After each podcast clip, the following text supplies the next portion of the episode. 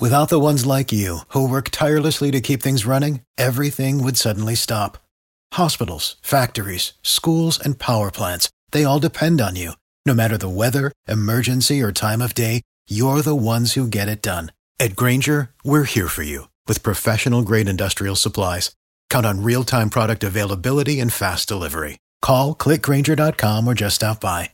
Grainger for the ones who get it done. Every team, every topic, everywhere. This is Bleav.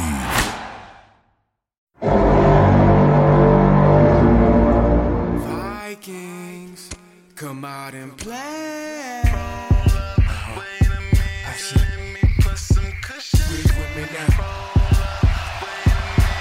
Cousins throws, passes,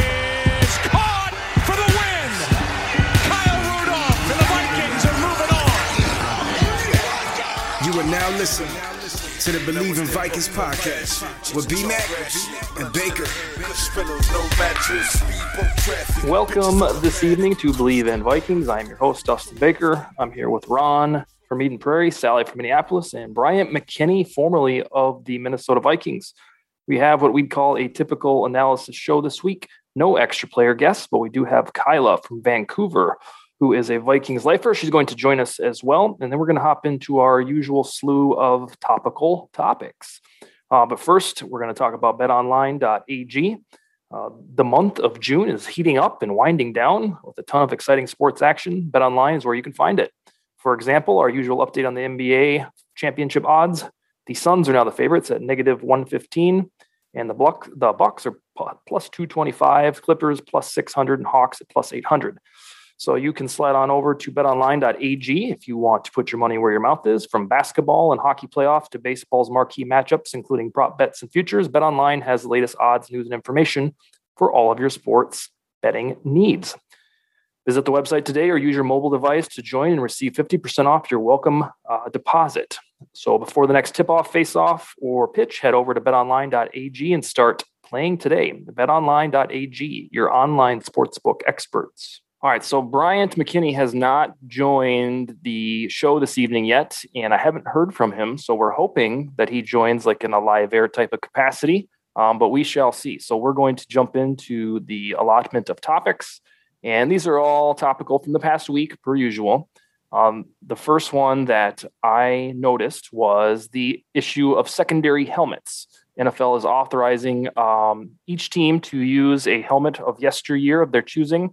So that excited uh, the masses in the sense that they could see the Oiler Derrick for the Titans, even though those have no direct correlation to each other any longer. And then the Tampa Bay Buccaneers that people hated when they had them, the beige ones, but now they they love them and want them back. I don't quite get that, but I, I saw that and you immediately think that's kind of cool, but then you realize that the Vikings helmet is their signature and it never really changes aside from some gloss or a matte finishing. So I want to ask Ron first if the Vikings indeed jump on the 2022 train of having a chosen throwback with an alternate helmet, what the hell would that look like? So I think, um, well, one, I hope that they never go to those, uh, like the 09 championship, like those jerseys, because I hated those jerseys and those sparkly helmets were awful. Um, so I, you know, I wish Bryant was on to kind of get his take on those because that just felt like an ugly, just everything was bad about it. So um, I do like, our, obviously, our current color scheme. I love the matte helmets. These are my favorite helmets that we've had. But the throwbacks that I like, I think we've worn them a few years ago where I don't even know what era it was, but um, it, it was pre Moss, um, but it was kind of that darker purple. Um, I think those uniforms um, will should be the go-to throwbacks. Um, as far as helmets, um, yeah, like you said, our helmet is pretty much stayed the same. Um, so if they even use the current helmet to go along with throwback jerseys, that would work. But I would like to see some of those concepts that are out there that they have on like the Vikings websites with either the all white. Um, we can't really support an all black as of yet because that would look odd with the purple jersey. But I think all white or you know all gold might look bad too. But I think that at least would met, would uh, mix well with our uh, our color scheme. So it'll be interesting to see what they decide to do, and uh, I guess we'll see what happens. We'll probably drop the ball on it because I feel like when it comes to jerseys, we don't typically do the best. So when you talk about the 09 jerseys, you don't prefer those. Are you talk? Are you talking about the time we threw back in 09 and also wore throwbacks? No, yeah, I think those throwbacks that they wore when Favre was here, those are the I think the best throwbacks Okay. that we would have. But the So actual jerseys that we wore that year, like Yeah. I hope they don't throw back to those because those that white stripe that was just random. That's yeah, a very ugly jersey. I don't remember a throwback that year. What game did they wear it on? I can't remember which one, but I know they like Favre wore it at one point. It, it had the gray face mask Mhm. um, on the helmets. Um, but I think it's back to like the Ahmad Rashad years. I want to Yeah. say. yeah. Okay. So, so Ron is out on the standard 2009 uniforms, but would like to pay homage to the throwbacks from that year, which uh, they wore that year, which is more towards yesteryear decades. Uh, Kyla, what would be your preference for an alternate 2022 uniform? Um, I'm so with you. I absolutely, Ron. I despise those jerseys so much. I used to have one, um, like a Peterson one, and I think I donated it because I was like, ew, there's so many better jerseys I own now. So I feel you so much on that. Um, I don't know. I love, yeah, like it's so true because with so many jerseys, with so many teams, when I think about it, so many teams have had so many different variations, but the Vi- it's hard because the Vikings have generally stayed the same. But I definitely, when I look back at photos from or yeah, clips from old games back in like the 70s, I love like just the simplicity of those jerseys and like that really, really deep purple. I'm a fan of those. And um, you guys might hate me for saying this, but like the matte helmet is my absolute favorite. I think it's perfect. But I was thinking about this the other day, which I think fans would hate because they look too much like Saints helmets. But what if one time we went for like an all gold helmet or something like that? Man, they could like probably. I don't know. Would it come off as yellow though? Because I, I I threw that idea out there about a, a yellow jersey last week on Twitter, and it was met by universal disdain. Oh yeah, I saw. Yeah, yeah, Yeah. nice. Yeah, I think they thought that I endorsed a full switch to it all of the time or something. That's where I like the idea of potentially having a black. Like we've seen concepts of it over the years, and the the deep or the purple that we have is so like it, if you do it right, it can stand out. And it like you know, I love the color scheme that we have. Like so, we don't need to get too outlandish with it, but mix in some of those um, those concepts and just let that purple kind of pop and um, kind of go from there. It's the NFL is always going to market the way they can. So they'll probably throw out like a handful of terrible jersey ideas and just so they can sell it and see what happens. So, but we'll see. Sally, what's your dream scenario for this? I mean, I really like the black idea too. I can't believe that they have never done it. I think was it like in 98 or 99, I remember there were some moss jerseys that people had in black, but I don't think they ever wore them, Mhm. but they were for sale. Um, I think like for night games, instead of doing color rush, do something like that sometime. But um, yeah, I got to agree. 09 is the absolute worst. The white paneling on the side is the worst. the, the piping, it's also the piping, like the raised like stitching.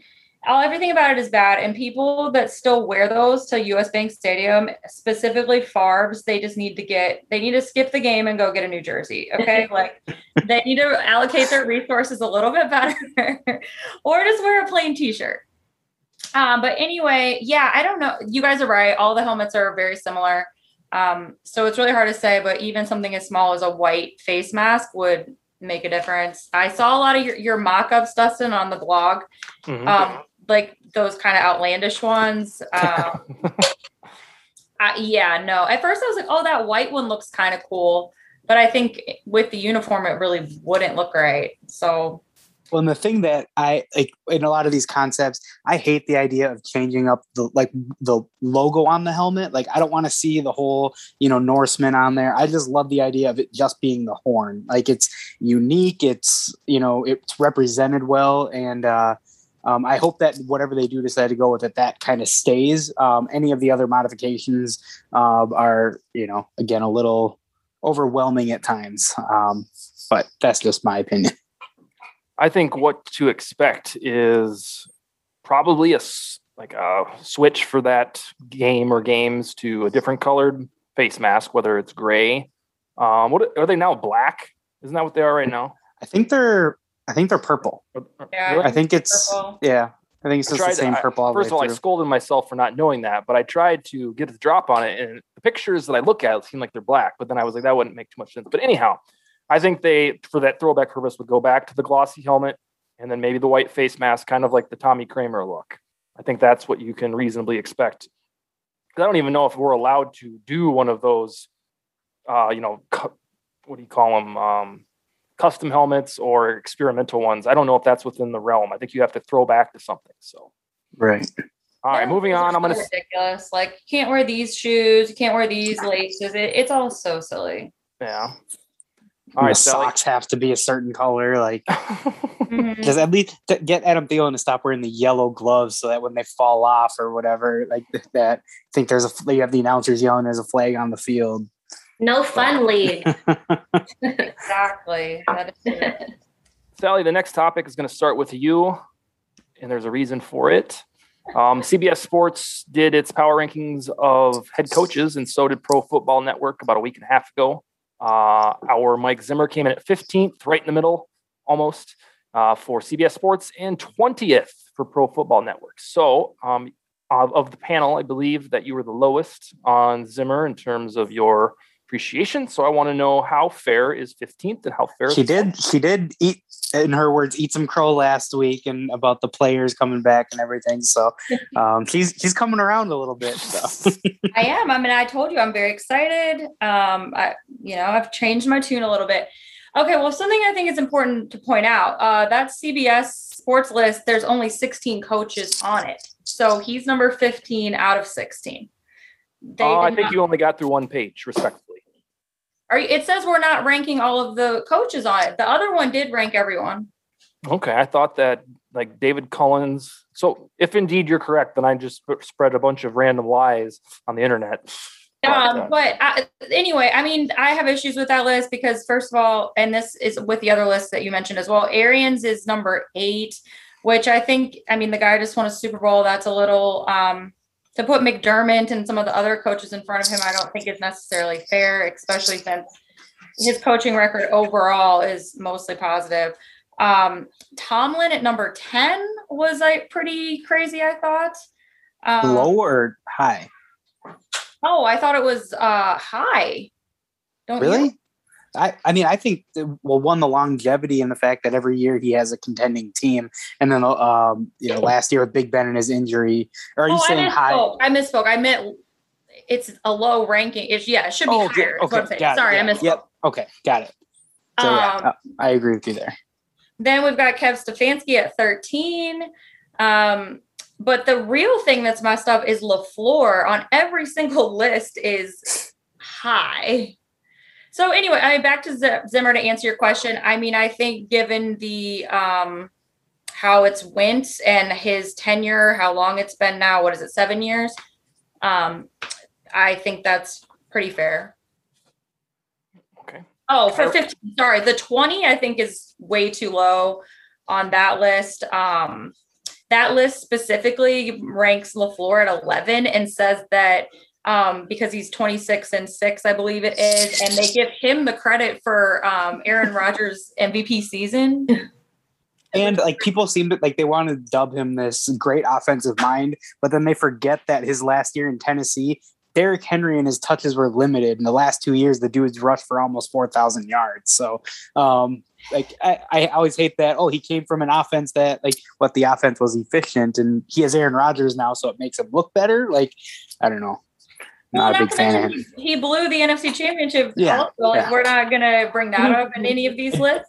I love the backhanded comments from Rodgers on like when he's hosting Jeopardy and you know who who who decided to kick the field goal and Rodgers makes a like oh I don't know, but uh, I love when he addresses those type of things. So Yeah, I will say since Dustin has put a gun to my head and made me do these types of rankings two weeks in a row, I understand how difficult it can be now to find a place. But 20, 20 is low. I think around 15 is right. You're lucky I didn't make you do wide receivers. That was tough for me. I, we have that for the next show with Wes, and my God, that was tricky. I learned a lot of a lot of lessons doing that. There Stay tuned, uh, Kyla. Where where's Zimmer on your pantheon of the 32? Um, yeah, I would agree with Sally. I think 20 I, is not good enough, but I think he belongs in sort of that um, 15th range. I was reading sort of those articles and I don't know. Yeah, it's kind of blows my mind. First off, I think it's way too difficult to rank a bunch of coaches when some of them have been, you know, coaching the same team for years. Some of them are like quite new to the team. Some of them walked into, you know, like LaFleur, exactly, like pretty good situation. Like, I mean, imagine getting to coach like one of the best quarterbacks of all time in a division that can be sort of up and down. Um, and burning the bridge with the best quarterback of yes, all time. Seriously.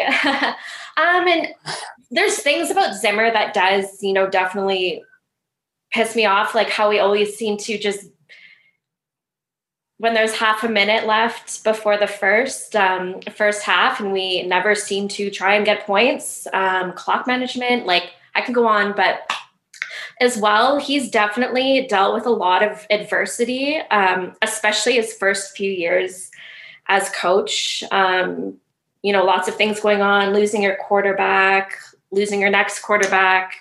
Um, yeah. And then I don't know, I do feel like he got a lot of the blame because I noticed online a lot of people said, oh my gosh, um, after this season, this is a Mike Zimmer defense. You know, these are just some casual fans who don't really know what's going on with the Vikings, but it's like, hello, our defense was decimated through injury. Like, I mean, what do you expect? So, yeah, I um I know like yeah, beyond Vikings Twitter, there's some people that absolutely despise him. There's some people that you know worship him. But yeah, I'm I'm just sort of I'm I'm totally I think he's I think he's a good coach. I don't think he's the best coach, and he's certainly not the worst coach. I'll go and then you can have the last last word, Ron. So uh, twentieth uh, is laughable, um, and then fifteenth is where you start to get in dicey territory. Um, but here's the deal: since he took over in 2014, league wide, the Vikings have the eighth best winning percentage in the business. So I think we get bogged down in the, the micromanagement of the team uh, because we watch every step of the way, everything that they do. That because he's not quite elite, like an Andy Reid or Bill Belichick, we get frustrated and say, "Well, he doesn't do this well, and it sucks he does this." Boom, put him at 15. And I don't think that's fair. I think that if he has guided the ship to the eighth best win percentage, at the very lowest he could be on a power rankings would be 12th or 13th. Uh, so I would um, put him in between that 10th and 13th character or category if I sat down and did this, which I probably will end up doing for our other show.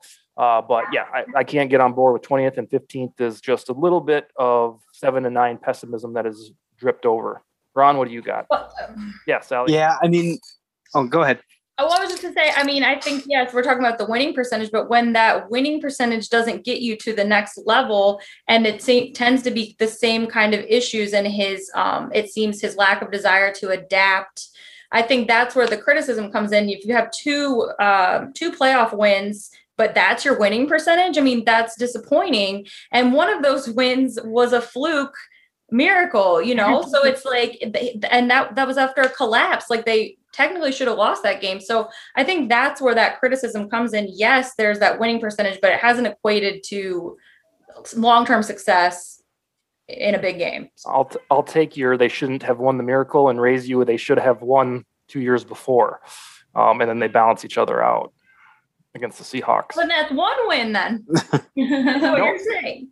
No, that'd be the to be that'd be back to two if you want to discount a uh, memorable win um, then you would have to. I, I would think if you're going to examine it based on flukes, then the Blair Walsh miss was also a fluke, right?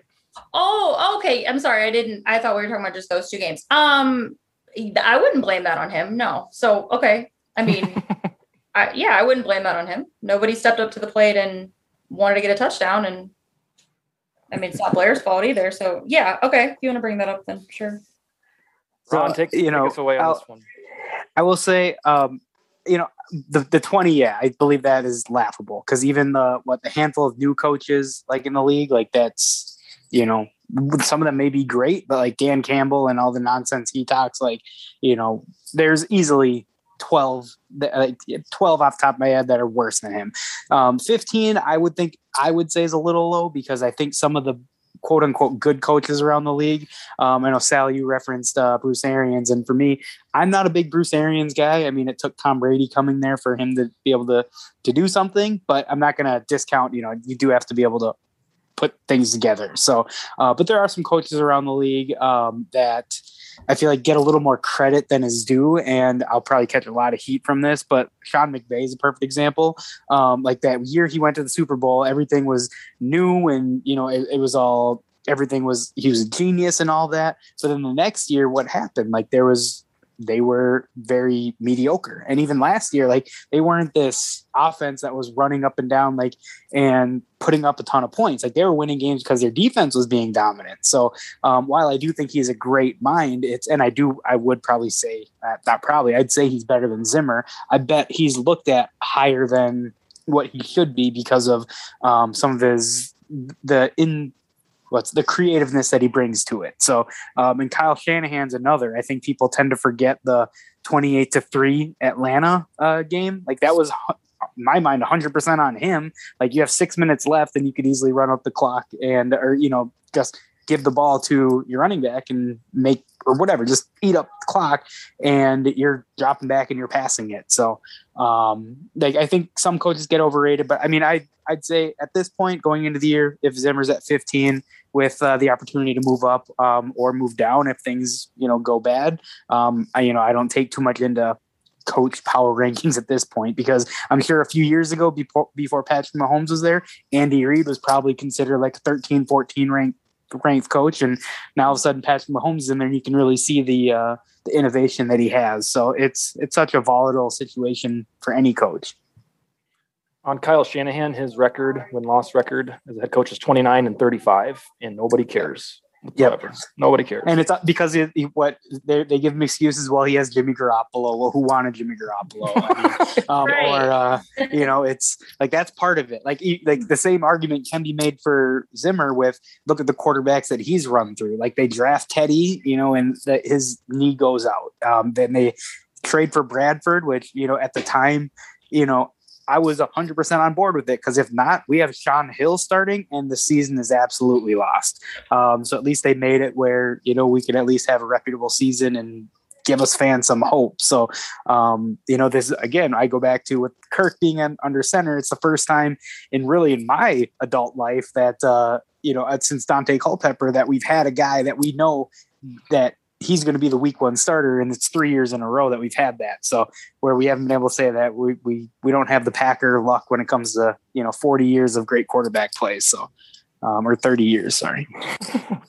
Kyla, we are about one month away from training camp in Eagan, um, and there is typically maybe one, maybe two per year uh, folks that start that really weren't foreseen that kind of rose up the depth chart. So I'd like you to name one or two players, if any, that could do that for the 2021 Vikings. Um, I think if I had to pick one player, I'd pick um, Smith-Marsette at wide receiver to be that surprise player. Um, I just don't think, you know, when looking at um, some of the other players we drafted and um, their comp, like the competition, they would – you know, need to beat out to, you know, be starting week one. I think we all know what we get in the um, with the wide receiver, like the W wide receiver three will with um, like Bisi Johnson and um, Beebe. Chad Beebe. Yeah, Beebe, of course. And yeah, I don't know. I think if he has a flashy, um, or if he impresses Zimmer, I think he could definitely be there. Also, like I don't know, I just I'm stoked about him because he seems like a cool dude. Like he um he's like a really, really good water polo player. Like oh, isn't that random? know that. yeah. So I can't wait for him to be like a superstar on the field. And, you know, on Sunday night games, like they say Thielen was a walk on, they'll be like, Did you know Smith-Marsette was a water polo player? Yeah, we need more personality on. Yeah, absolutely. So that's exciting. Sally, who's yours? I actually had the same answer. Um, so uh, yeah, like she was saying, I mean, we haven't really had a true uh, wide receiver three since what Jarius Wright. Um, and so we have been kind of mixing those guys around. So yeah, he definitely um, could step up and maybe fill that role. So I think that could be a surprise. Um, other than that, maybe uh, Breeland. I mean, it was a surprise for him to join when he did. So um, that that whole cornerback uh, competition is going to be really interesting. Yeah, it'll be the I think the most exciting at camp because there's just all of a sudden there's so many dudes to choose from. Ron, who's yours? So actually, like the first one I had on my list would have been the same, um, just because of what he brings um, as the wide receiver spot is that deep threat, which you know we have two guys who are great route runners, good technicians, and just great receivers. So why not have a guy take the top off the defense? But um, with those two, with um, with that already being covered, I'll throw in um, Chazz Surratt um, as a potential. Um, I think his uh, one his smarts coming from a quarterback, um, you know, to move into linebacker. Um, like when we had Jonathan Vilma on, and uh, you know he elaborated on Kirk Cousins, you know how he called him a linebacker in a quarterback's body or whatever. Um, I think that attitude helps um, from a linebacker spot, knowing that you know if you're a quarterback at every level, you're most likely the best player on your team everywhere you go. So, um, plus you have to have that um, the intuition to be able to read plays. And I think bringing that on the defensive side of the ball, he clearly has the athleticism, has the size, um, and the fact that you're not in base um, four three that often. Um, I see, I can see them bringing him in because of his pass coverage ability. So you're you know, I don't know what Nick Vigil's strengths are. I know he's a very good tackler, but I don't know about his lateral movement. Uh, but I think if you can get another guy with speed to go along with Barr and Kendricks, that only gives them more uh, reign to kind of do their thing. So um, that would be, you know, you could kind of tap on that rookie tree and name any one of them um, as someone who's going to be a surprise starter because I don't think there are very many surprises to be had. I think it's the way the team is constructed. There's a pretty well um, laid out path to who the starters are going to be. I think when the Vikings are on defense for the first drive against Cincinnati, I think it will be Patrick Peterson and Bashaud Breeland lined up on uh, Boyd and Higgins. And I think we'll temporarily be flummoxed by it because we're enamored with what Dantzler did the last half of the season. Uh, but Breeland's been, been around longer, and I can assure you he didn't come to the Vikings to be some CB4, CB5. He could be a CB2. I mean, he won a championship for Christ's sake as a CB2 with, with the Chiefs. And every step of the way he starts, whether it's Washington, Green Bay, Kansas City, or now here. So uh, we have to remember that Dantzler is only in his second year, so it wouldn't be unheard of if he's kind of more of the rotational guy, and he can still be great in that role. But I think Breeland, especially we talked about his personality, that I don't think he'll allow himself to be pushed to the back of the bus, at least out of the gate. You know, if Dantzler emerges like we hope that he does, even more so, then yeah, then he'll get the snaps. But I'd be prepared for that. I also haven't ruled out Mason Cole at the at the guard spot. There was a reason that we traded for him, and we don't know anything about Wyatt Davis' progression throughout the summer. Uh, so I wouldn't be stunned if Cole was at the uh, right guard spot just to start things out a little bit. So I'm gonna I'm just gonna poke holes in your theory with please do uh, for a minute. Um, just on well, two things. One, um, Dantzler, I think, has the inside track because he has a year under his belt in the system. And I mm-hmm. think that's going to be a huge help with Breeland, especially just joining um, late in OTAs. Um, so that'll be one. But I think the most important part is um, the two wide receivers you mentioned with Boyd and Higgins. And then, you know, Ja'Marr Chase is obviously oh, yeah. Um, there as well. But Boyd and Higgins are both tall, lanky receivers. Um, Higgins is being six four. I think that will be one where Dantzler will – um, will be out there because of the length. Um, so, t- I mean, again, just poking holes. Um, I don't either way. Like we talked about before, the depth is there, um, and I see a rotation being used across the board. But um, that the the length is going to be the reason why I think that uh, Dantzler does get the nod week one. Now, is he the every week starter? That that's to be determined. Yeah, and then I'll reiterate again what we said two weeks ago that if for somehow um, Jeff Gladney was exonerated in Texas, it's just a really crowded house now. I just don't even know where he fits. And it's so weird to say that about a first round draft pick from last year that it's like, God, where would he even get time? And it's it's a good problem to have, but it's very strange because when the season ended or we started looking at the board for you know mock drafts and stuff, we were like, God, we only got two cornerbacks, and now we got five, maybe six, and then that's that. We haven't even talked about Harrison Hand, so it, right. it's a very it's a very it's a Zimmerian problem to have, and uh, Uh, let's see. Let's go on. We got one more before we jump into the human interest segment that uh, Sally leads. Um, what would be, Kyla, your biggest concern or question mark surrounding this team right now? Um, field goal kicking as usual. it's always a concern. Even when it's not a concern, it's a concern. the forever open wound that is. it is. But I guess my biggest concern, like if I'm being, well, I mean, that is a real concern, but I guess I don't have too many big concerns, like really sort of at any sort of area on the team. But I guess it's because there's so many players coming back from injury and so many new players. I guess my biggest concern would be just like how are they gonna, you know, gel together? But um, I think that's not a horror. There could be way worse things to be concerned about. So Moink meat is so delicious. We love it, and you will too. Get Moink right now. Moink was founded by an eighth generation farmer who was featured on Shark Tank. Host Kevin O'Leary said it's the best bacon he's ever tasted, and we agree. And Jamie Siminoff, creator of the video Ring Doorbell, invested in Monk as, uh, Moink as well. Uh, why do just four companies control 80% of the meat industry? Because big food crushes a little guy. You can help change that with moinkbox.com. Join the Moink movement today. Go to moinkbox.com slash B-L-E-A-V right now, and listeners to the show will get free bacon for a year with every box that is ordered. That's one year of the best bacon you'll ever taste for a limited time. Spelled M O I N K box.com slash B L E A V.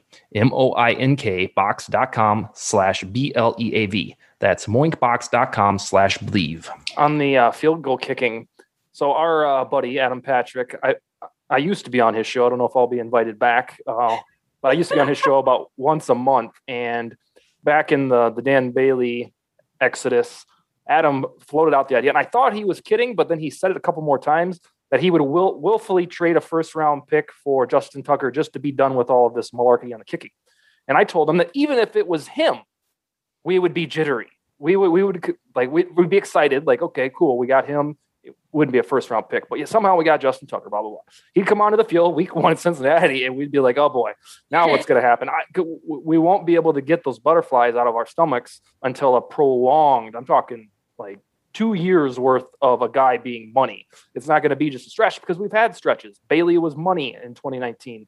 Uh, what's our buddy's name? Forbath, besides extra points, was pretty darn good. So I think we're scarred, and that's that's just a, a piggyback on Kyla's sentiment because it's in our it's in our bones, and especially us growing up with it, with the with the kicker crap.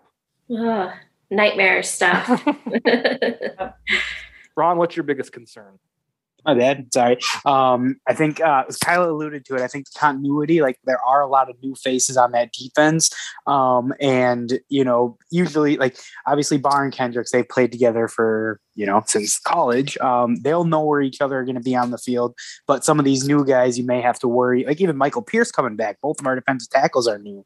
Um, so it, there's going to be that little bit of learning curve. But I know Brian has made the the point before, um, you know, and giving him kudos, and he's not here, but uh, it's all right. He he's the player. He's the one who knows how things are on the field. But going back to you have a lot of playmakers on this defense, and all it takes is one guy to make a play. So while they're it, it's it would be a lot worse if it was our offense trying to get things in line and a lot of new faces there. Um, but I think um, that would be my biggest concern is just the guy, you know, whoever our left end or not or right end is might not know where our defense tackle is going to be or how he plays, and might take a may, might take a few weeks to figure that all out. Sally, who? What's yours? Um, I agree with with what was said, um, but I think bouncing off of that, um, all a lot of these new players are going to be playing special teams. And so what is our what special teams going to look like? It hasn't been great um, the last couple years so that is a concern. And then obviously yes the kicking is a huge concern um, because i think right now we don't really even i guess to go off you guys point it really doesn't necessarily matter who it is so not knowing who it is isn't really that important. Um, but also wide receiver three i know we talk about that every week but um, it would be nice to have a clear answer there as well because I think Jefferson's going to get covered a lot more this year. um, than he did, especially early on in the season when he was playing. So I think we definitely need a more viable option for Uh, when that is- does happen. Mine is different from the panel, but not different from probably their deep rooted fears. Uh, this is the most exciting plan we've had at the offensive line um, Oh yeah, that I can remember, definitely during the Zim era. It seems like after four drafts now of Spielman putting a priority on offensive linemen, that we have the homegrown fivesome and we should be hunky dory. But for me, it's believe it when I see it because I, I would just love to see what uh, Cousins could do with a normal offensive line. Uh, he had it in Washington and did pretty well, but he's never quite had that here. And it's just become another thing that's ingrained in us that our quarterback's going to be uh, on his rump a lot of the time. So uh, I do endorse the plan, but I, I, I fear that it's going to take a little bit to coagulate. And so week one, you know, if, if some of the Bengals bust through and get Kirk, it's going to be here we go again. Um, so that's what I'm concerned about is that it takes longer than what we have patience for for the two rookies who I hope start in Davis and Darrisaw to grow up. Uh, right now, what we have fresh in our minds is their scouting reports and how cool they are. Uh, but most of the time, rookies take time to mature. Look at Dantzler. Dantzler was at best average until he got hurt, and then he came back on a mission and was deadly in a good way. Uh, so offensive line will will be my concern, and it's not like my kicker one is vanquished. Uh, it's just that uh, I would love to see what a regular hundred times I'll say just a 16th ranked in the NFL offensive line could do. Um, and then to their credit, they usually run block pretty well. So this is all pass protection. And I think that, like what you just said, yeah, what you just said there with the run blocking, I think that's the beauty of it and being able to kind of get these young guys to work as a team, as a unit together. Um, we're we're always going to be a run first team, and when you have Dalvin Cook in the backfield, he can make a lot of uh, a lot of people look good. And all it takes is a few. Uh, um, you know, a few reps to kind of get the feel for things where, you know, Darrisaw is now all of a sudden going to be playing with a little bit of an edge because, you know, you're going up against, you're going at the guy in front of you. And now, you know, you know, it becomes personal at that point. So we'll see. It'll be a, it'll be a fun battle, but I like, like you said, it's, we have a good outlook um, on it. There will be growing pains, I'm sure, but uh, I'd rather see growing pains with young guys than a turnstile and Dozier and, uh, and Well, Samia. It feels like we care, you know, because for the Yeah. longest time, we were the only ones on our sofas saying like nobody understands this but me. Like, and then Right. finally, after some studious drafting, they finally got the guys they think will work. But for forever, it was like you know Twilight Zone. Like Mhm. they're just not very good. And finally, they have the uh, ingredients to possibly be good. Sally, what's on the docket for our special fun segment?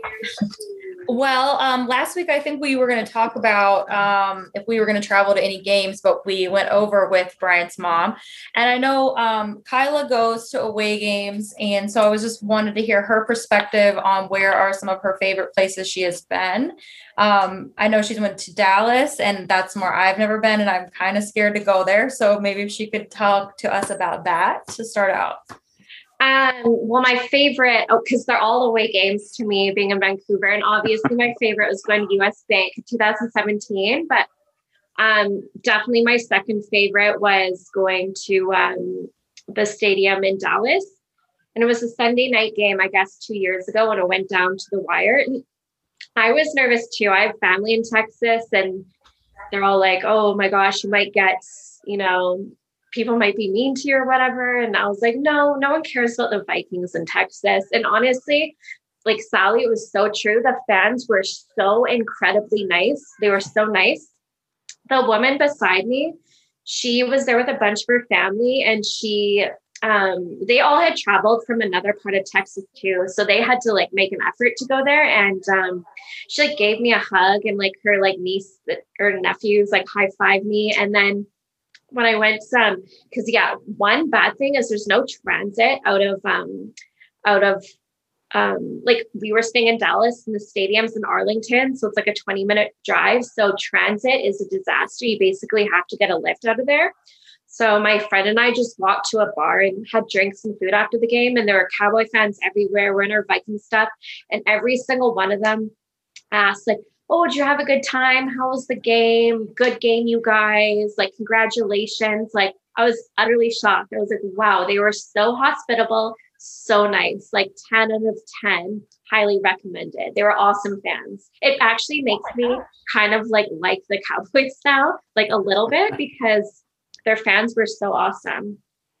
Wow. Also, they hate the Eagles just like we do. So that's always bond over that. Yeah. That's so surprising to me. I guess I just think Yeah. Cowboys fans from the 90s and early like 2000s who were just so in your face. Yeah, no, they were lovely. They were like just like just awesome, just such great fans. And yeah, the stadium is incredible. Like, yeah, it's bigger than you think it's going to be. So Well, and I know you've been to Seattle a few times. So I am wondering, from your point of view, since you've been to US Bank and Seattle, which one is louder? Um, well, it's, uh, it's hard to say because they're both um, like they're different kind of stadiums. Yeah.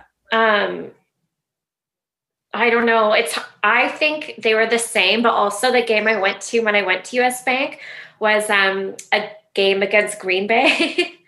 Oh, So, yeah. like oh, that's obviously going to be so loud. Um, but there's also Packer fans there. too. Yeah. So Yeah. it yeah, but it was it was loud. But yeah, no. Um, Oh, I hate the Seahawks so much, but yeah, no, their fans are super loud. I couldn't believe how loud it was when I went Yeah. there. Obviously, you hear it's loud, it's loud, but I'm like, whatever. We had the Metrodome, we have US Bank, I can handle it. It to me, at least the game I was at, I felt like it was a little bit louder. People Yeah. get so mad at me when I say that, though. Like I'm totally disrespectful. No, it, it is loud. Like they're they're crazy. And especially some of that- outside, it doesn't seem possible. Yeah.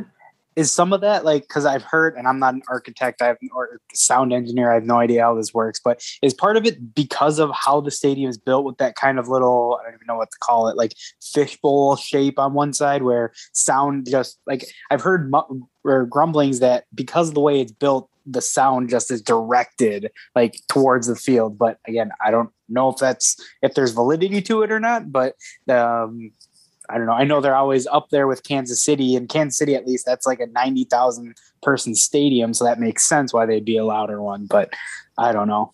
I think there could be truth to that for sure. But I also think the fans like there I've been I've been to games where the Vikings aren't playing too. I've been to quite a few down there and I feel like the fans down there like know they have that reputation to like uphold to be like super super loud. So it's just like no, we have to be the loudest like mm-hmm. no matter what. Right. Yeah, I agree. See, like I didn't think Kansas City was very loud, but also when the Vikings played there last time, there was a lot of Vikings fans there too. So like Right. that takes I when I've been to Seattle, I mean, there's not really very many of us there. So It's because they're always Sunday night or Monday night games. So who wants to be out on the West Coast for those? yeah, I don't know. I just I was I was blown away how loud it was there. So You know, I have to say, my first Seahawk game, um, I- it was the Vikings were playing. I think it was in 2002. It's my first ever NFL game. My dad took me, and he's a Seahawks fan, and um, I was so excited. But um, my dad was all like, "Oh, maybe you shouldn't wear your Vikings jersey like before you get in the stadium. Who knows about fans?" And I was like, "Who cares? Whatever." I was like in grade nine or ten, and honestly, yeah, yeah, 2002. It's almost 20 years ago, I guess. But um, the the stadium back then was half full of Viking fans. It was nuts. yeah, their fan they didn't really come around until they got No, and and that stadium had just opened. Like I think that was their first regular season game or second, and but it was clear like so many Viking fans came came over to Seattle for that. It was great. Well, Seattle wasn't very good at that point either. And they were were they in the AFC at that time too, or was that that must have been their first year in the NFC because when the Texans came yeah. around. So. Well, where's the 12th man? They didn't exist back then? No. I mean, what a bunch of frauds. Kind of like Yeah. the Chargers that, that were on the list. Yeah. Speaking of frauds. yeah. Well, they didn't have Um, fans two years ago at all. So No. Anyway, are you guys are you boys going anywhere this year? I well, I don't know. I want every year. I always say I want to, um, but then you know it's the kids, and you know if I go, my wife would absolutely want to go. Um, so it always makes it tough. But uh, we'll see. Um, I don't know. But I I was at the Philly game in the championship game, and I did wear my Vikings gear. So I have no problem going anywhere else and wearing purple because the shit we put up with there, um, well, one, it just baffled me because again, we were getting we got our asses kicked, and they still, um, you know, feel like they wanted to to slit our throats. But uh, um, I feel like if I can make it there, I can go anywhere. Um, but uh, I I've still never made it to Lambeau, and I do want to do um, a game there. But I do want to do a cold game there, so just to get the the full Lambeau experience. So we'll see. I tend to save my like the planning of it just again because schedule wise for uh, playoffs, hopefully. So um, I know it will obviously cost more, but um, that you know will be a lot more fun than just the normal regular season. So I got uh, all eight home games, of course, and I've already. and those paid- are all travel for you. So yeah, and I, I already paid for the playoff games. That's how they. That's how they do it. Um, so we're all paid up there, and then I'm t- flirting with the idea of going to the San Francisco game um, right after Thanksgiving. It's right after. Let's see, it's the Sunday after Thanksgiving and Black Friday, and uh, my co-host on the NFL show, Wes, lives there, and I've never met him in person. So that might be on the docket. Kind of depends on airfare and all that. Um, but yeah, I, I believe it or not, I've never been to a Vikings road game. I thought you went to Denver. I went to their training camp. Oh, I've never I've never been to a Vikings road game. you've never been That's to it. Lambeau? No. What? So the only other home road game I went to was the Miami game, I think in 2015. Um, the one that ended on a block or there's that block punt for a Oh, yeah. safety that um, but that was a lot of fun. We had great seats and you know both teams are bad um, at that point. So um, but you know, weather was great and yeah, it was a lot of fun. It was the December 21st game or something, so perfect time to get out of Minnesota. And to reiterate, salary Sally, you're going to Cincinnati and what else for sure? Uh, Carolina, but now I mean, with this revamped Zimmer defense, I'm going everywhere. I have to. Do you Remember, I was like, oh, I'm not looking past like week six because I don't want to get my hopes up. Now I'm like, uh, the Chargers, I got to go there and talk shit to them. Um, So that's one that that I I feel like if I could get the green light, I'd fly out that day to go go to it and fly out right back after if I could. Just see uh, Ron, 'cause, the yeah, thing they talk a lot of nonsense. So what I'm trying to do, Ron, before it's all said and done with is go to Staples Center to see LeBron. So I want to pair a Vikings game in Los Angeles. Do it. It's awesome, Staples Center. Yep. you know, if you get a plan like that worked out, um, I'll meet you there and we'll. Really? Uh, Okay. Well, no, yeah. I, I will see LeBron at Staples before he hangs it up. So I would just like to try to, and it's not easy because they both have to play in the same four or five days. And yeah, well, yeah, and they probably won't play the Chargers again for four. yeah, the Ram, the Rams, I got to see when they're when they're going there. And LeBron probably has Oh, sure, they have two, two. two to now. four years left, unless he goes back to Cleveland. But we shall see. Do we host the Rams this year? we host the Rams. Yeah. Okay, that's what I thought. Yeah, they last played. The, what was that? 2017. They played. Anyway, okay. So, Kyla, are you coming here, or what games are you going to? Um, I don't know. yet. I, this is so lame. I'm. I don't have a Vikings game planned yet, but my best buddy jokingly decided a few years ago he was going to be a Jaguars fan because no one outside of Jacksonville is a Jaguars fan. He actually likes them now, so we're gonna go see go to Seattle to see that game because yeah, it's like once every eight years the Jags come. But I hopefully want to go to um, some Vikings game next year because it feels wrong to not see them every year live. So Are you guys allowed to travel from Canada? Is don't you guys have a bunch of weird rules? we don't even the borders aren't even open yet, but I'm hoping by football season that'll be better because I'm dying to go to a sporting event. it's been so Yeah. long. For real? I Yeah. All right, uh, Kyla. So here's the deal. This is Bryant was uh, a no-show, and for for the rest of us three, we're like, oh, that stinks, but we'll get through. But for you, it's probably a big deal. So we'll have you back next week, um, with or without Kevin Williams or whoever joins. Uh, we're pounding on his door to join the show, but it's fair that you get to meet Bryant and be on the show with him. So if so long as your schedule can accommodate it, check it out. It'll be at this time uh, next week, and I think that's all we got. Anything else from the rest? Um, no, I don't think so. I think we covered it all. Yeah. All right. Well, then we'll be back next week with Kyla for a sequel. Hopefully, Bryant, once he surfaces, who knows what he's got going on. And that's all we got. Skol Yeah, Vikings. bizarre. Skol.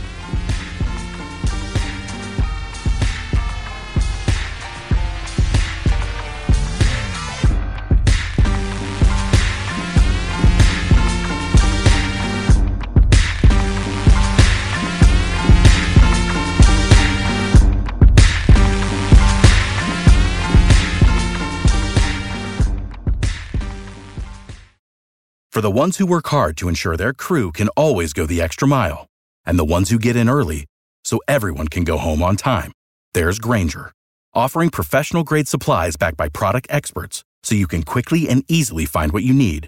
Plus, you can count on access to a committed team ready to go the extra mile for you. Call, clickgrainger.com, or just stop by.